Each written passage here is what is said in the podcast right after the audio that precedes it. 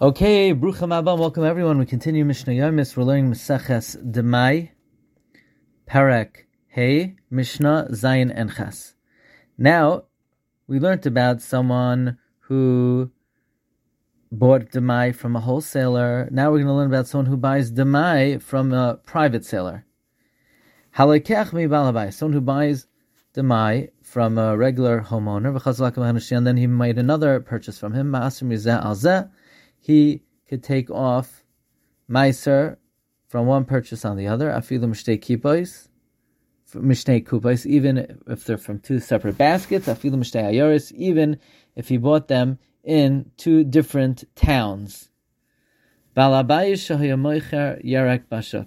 an homeowner was selling vegetables in the marketplace, moicher then the halach is bizman shmavin loy miganoisav if the workers bring him the vegetables from his own garden, maaser me'achas alakol. The buyer could take off meiser from one purchase for all the others, since they all come from the same person. But when they bring him uh, vegetables from other people's gardens, the buyer has to take off meiser from each purchase separately.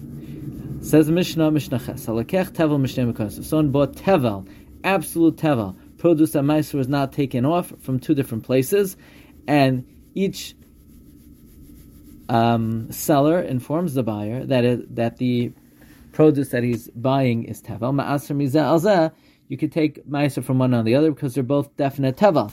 Now, nevertheless, even though the Chachamim said this halacha, the halacha is you're not to sell tevel. Afal pisha amru, even though the Chachamim said this halacha in other mashalim tevel, a seller is not permitted to sell tevel, absolute tevel, that meiser was not taken off, um, because we're afraid he might not inform the buyer that it's tevel ela unless there is a specific need. Wishing everyone a wonderful day.